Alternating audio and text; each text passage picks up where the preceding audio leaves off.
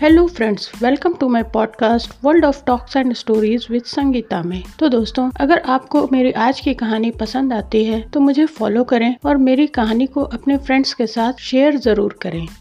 कई विद्वानों का मानना है कि सीता और रावण के बीच पिता पुत्री का संबंध था, परंतु रामायण के सबसे प्रथम वाल्मीकि रामायण में इसका कोई प्रमाण नहीं है। रामायण के कई विषय आज भी शोध का विषय हैं।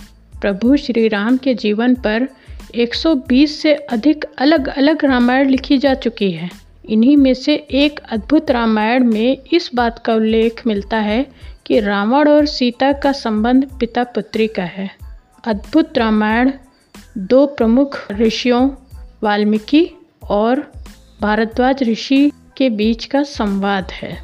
इस संवाद में एक कथा आती है कि ग्रित्समद नामक ब्राह्मण लक्ष्मी जी को अपने पुत्री के रूप में पाने के लिए प्रत्येक दिन एक कलश में कुशा के आगे के भाग से मंत्र पढ़ते हुए दूध डालते थे। एक दिन रावण ने ब्राह्मणों की अनुपस्थिति में उस कलश में रक्त डालकर लंका ले गया। रावण ने वह कलश मंदोदरी को दे दिया और कहा, इस कलश का संरक्षण करना, इसमें विष भरा हुआ है। इसके बाद रावण वन चला गया। अपने पति की उपेक्षा से दुखी होकर आत्महत्या करने का मंदोदरी ने सोचा।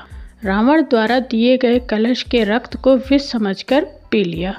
अनजाने में मंदोदरी के रक्त पीने से वह गर्भवती हो गई।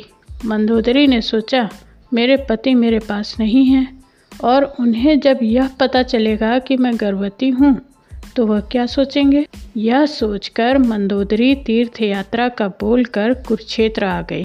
जहाँ उन्होंने गर्भ निकालकर भूमि में दफना दिया।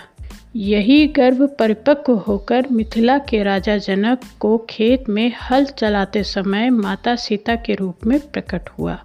तो यह कहानी बस यहीं तक। मिलते हैं कुछ नया लेकर। तब तक के लिए धन्यवाद।